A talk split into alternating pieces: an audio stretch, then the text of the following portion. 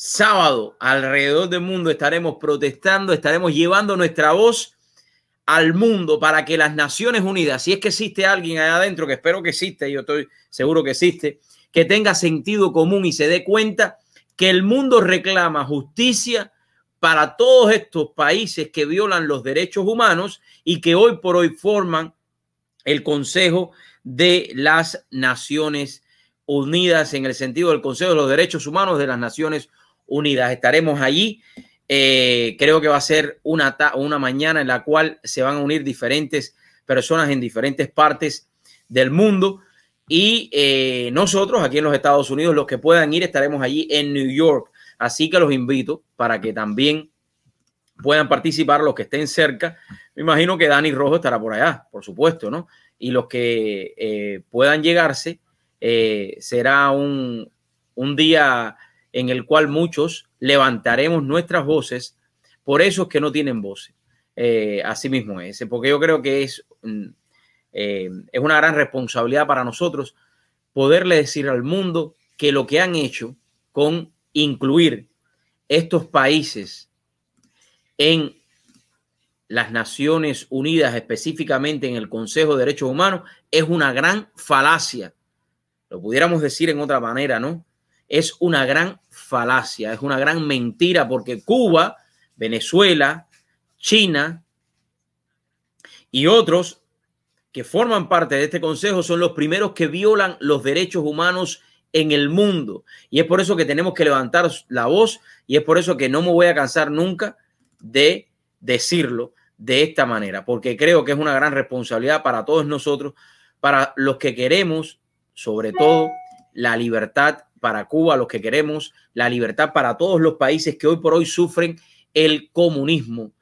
Y creo que no es un discurso tras discurso tras discurso. Yo creo que eh, la misión de todos nosotros, los que hablamos a través, o de muchos, ¿no? Me imagino yo, los que hablamos a través de las redes sociales, los que damos algunas conferencias, los que compartimos con la comunidad, los que somos políticos, los que nos inmiscuimos en los problemas que realmente nos interesan a nosotros y poder ayudar a la comunidad. Tenemos un mensaje de educar, tenemos un mensaje de decirles a ustedes y explicarles por qué el comunismo no es un sistema que funcione ni nunca ha funcionado. El comunismo es un sistema que denigra a, a sus ciudadanos. El comunismo es un sistema, el comunismo es un comején más nada. Coge una sociedad y la destruye a tal manera que la lleva a las ruinas económicamente, socialmente y moralmente. Y yo creo que es sumamente importante que nosotros levantemos nuestra voz. La historia lo ha dicho. La historia dijo en Rusia lo que el comunismo hizo. La historia ha demostrado al mundo lo que son capaces de hacer los comunistas en China. La historia ha demostrado al mundo lo que son capaces de hacer los comunistas en Venezuela. La historia ha demostrado al mundo lo que son capaces de hacer los comunistas en Nicaragua. Y la historia ha dado y ha dicho al mundo lo que son capaces de hacer los comunistas en Cuba.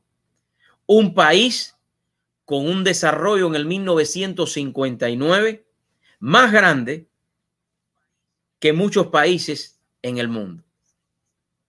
Hoy por hoy, Cuba no tiene ni azúcar para darle a sus ciudadanos, porque los centrales han sido destruidos. No es mentira lo que estoy diciendo y no es una retórica. Es la pura verdad de lo que hoy por hoy, 2020, está sucediendo eh, en esa isla. Yo creo que es por eso nuestra responsabilidad de entrevistar a personas, de entrevistar como hicimos ayer a esa familia que está siendo golpeada, a esa familia que le quemaron su hogar porque simplemente está en contra totalmente de la dictadura asesina eh, Castro comunista o narco de gobierno, como digo yo. Y yo creo que es por eso que es eh, nuestra misión delatar, decir, denunciar y debe ser la, debe ser la, debe ser hasta cierto punto la misión de todos los que quieran la libertad. Porque yo estoy seguro que, no, que nadie en el mundo quiere vivir sin libertad. Yo estoy seguro que nadie en el mundo quisiera ver un pueblo oprimido en un campo de concentración como son los millones de chinos que viven hoy así.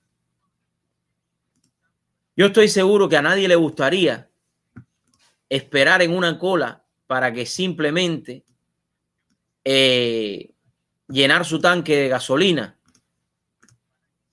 cinco días.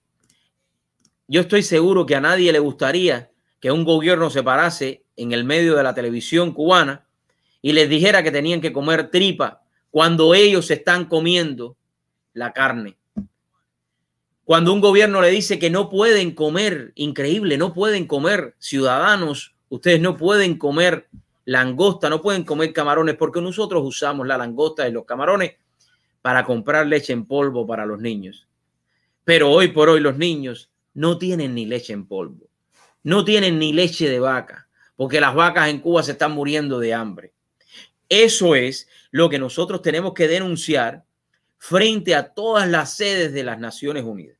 Y le digo más, esto se debería hacer en cada lugar, en cada rincón del mundo, denunciar lo que estos regímenes totalitarios han hecho a lo largo de la historia de la humanidad y que hoy por hoy existan países en el mundo que intenten nuevamente tropezar con la misma piedra del descaro mental de decirle a un país que su camino es el socialismo, que su camino es el comunismo, porque te lo vamos a dar todo gratis, porque te vamos a dar la medicina gratis, mentira, porque te vamos a dar la educación gratis, mentira.